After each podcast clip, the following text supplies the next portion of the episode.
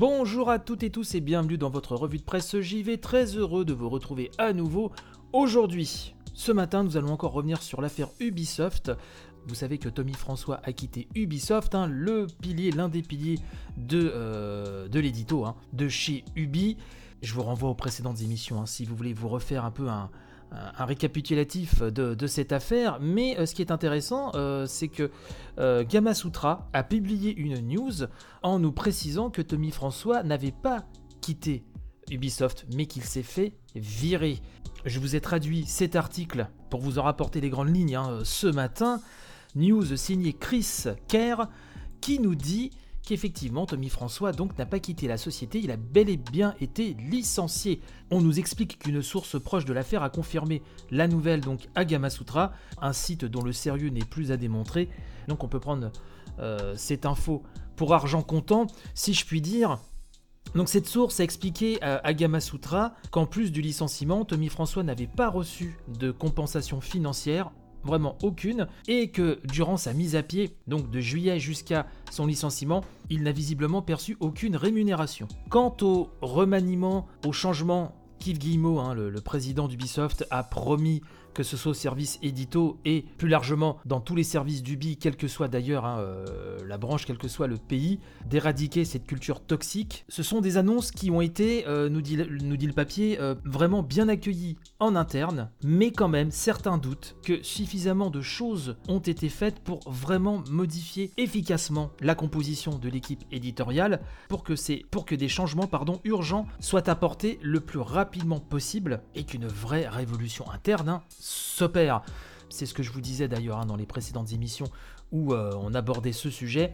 C'est que ces annonces, effectivement, euh, c'est un petit peu le minimum syndical, j'ai envie de vous dire. Maintenant, il faut voir si c'est vraiment suivi de fait, si cette culture toxique qui vraiment imprègne les murs d'Ubisoft sera définitivement anéantie. Donc on va suivre ça de près.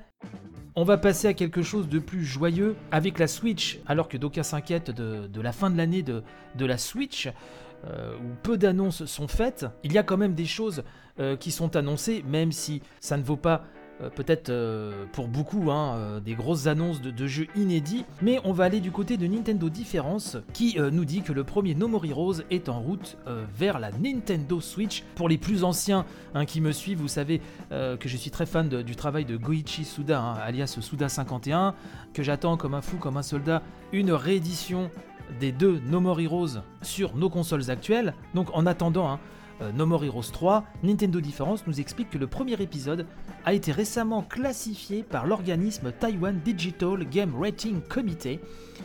Je l'ai dit sans bafouiller, hein, vous aurez remarqué la performance comme de nombreux titres l'ont été auparavant avant leur annonce officielle. Donc on peut vraisemblablement avoir confiance en cette source. Le jeu est listé uniquement sur Switch par Marvelous et redirige vers le site officiel japonais de la version originale sur Wii, sorti en 2007, nous rappelle Klaus euh, de Nintendo Difference. Or, précision importante, l'édition Heroes Paradise, un portage amélioré qui était sorti exclusivement sur PS3 et Xbox 360, n'est mentionné nulle part. Mais il se peut que son contenu et ces améliorations soient malgré tout implantées dans la version Switch. Donc on va attendre une vraie confirmation pour cela, mais personnellement ce serait une, très bonne nouvelle.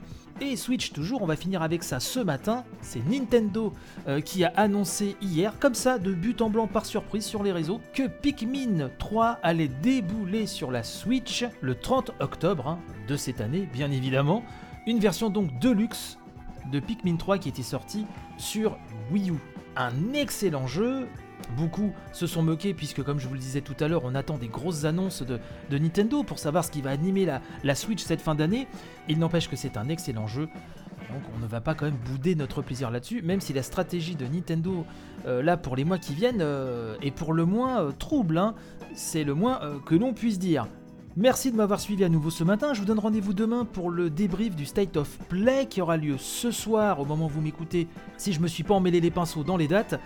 Et euh, je vous annonce aussi qu'après trois semaines de test de cette nouvelle formule hein, euh, censée euh, être celle de la saison 4, qui a plus ou moins déjà démarré un peu en avance, hein, à l'issue de, l'édition de demain, l'émission va prendre un peu de repos et réattaquer de plus belle donc en septembre avec cette nouvelle formule qui visiblement vous a bien plu. Je vous redirai tout ça demain de toute façon. En attendant, je vous souhaite la bonne journée et je vous dis donc à demain. Allez, bye bye.